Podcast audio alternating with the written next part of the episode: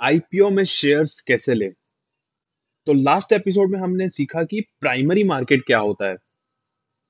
अब हम सीखेंगे कि हम इसमें कैसे इन्वॉल्व हो सकते हैं। आईपीओ में शेयर्स लेने हैं तुझे। बहुत ही ज़्यादा सिंपल है। सुन, इसके लिए यहाँ वहाँ भटकना नहीं है तुझे। लोगों को फालतू पैसे नहीं देने समझा? तो क्या करेगा तू? बताता हूँ।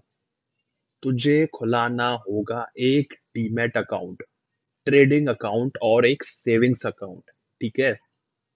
सेविंग्स अकाउंट नहीं है तो अच्छे से कोई प्राइवेट बैंक में खुला ले। जैसे कि आईसीआईसीआई कोटक एक्सिस या HDFC बैंक इन चार में से किसी भी बैंक में खुला दे बेसिक सेविंग्स अकाउंट ज़्यादा सोचने की ज़रूरत नहीं है इसमें। उसके बाद तुझे खुलाना रहेगा डीमेट और ट्रेडिंग अकाउंट। अब कहाँ भागेगा?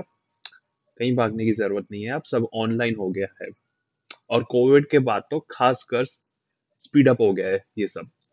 तो किसी अच्छे रेप्यूटेड ब्रोकर के पास, जैसे कि मेरा खुला हुआ है जेएम फाइनेंशियल में, ऐसा जेरोडा भी है और भी ब्रोकर्स हैं काफ़ी।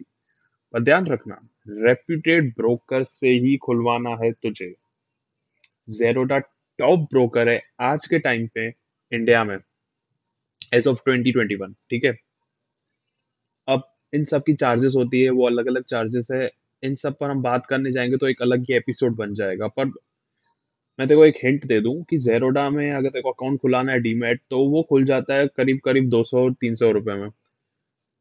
जेएम में तेरे से 1180 लेंगे one time fees trading charges के। और डीमेट के तेरे मंथली लेंगे 650 वो लोग। ऐसे सब ब्रोकर्स हैं डिफरेंट चार्जेस हैं। ठीक है? अगर इन चार्जेस और इस सब पे और भी रिसर्च डिटेल चाहते हो तो मुझे बताना। नेक्स्ट एपिसोड में मैं ज़रूर बताऊँगा आपको। Thank you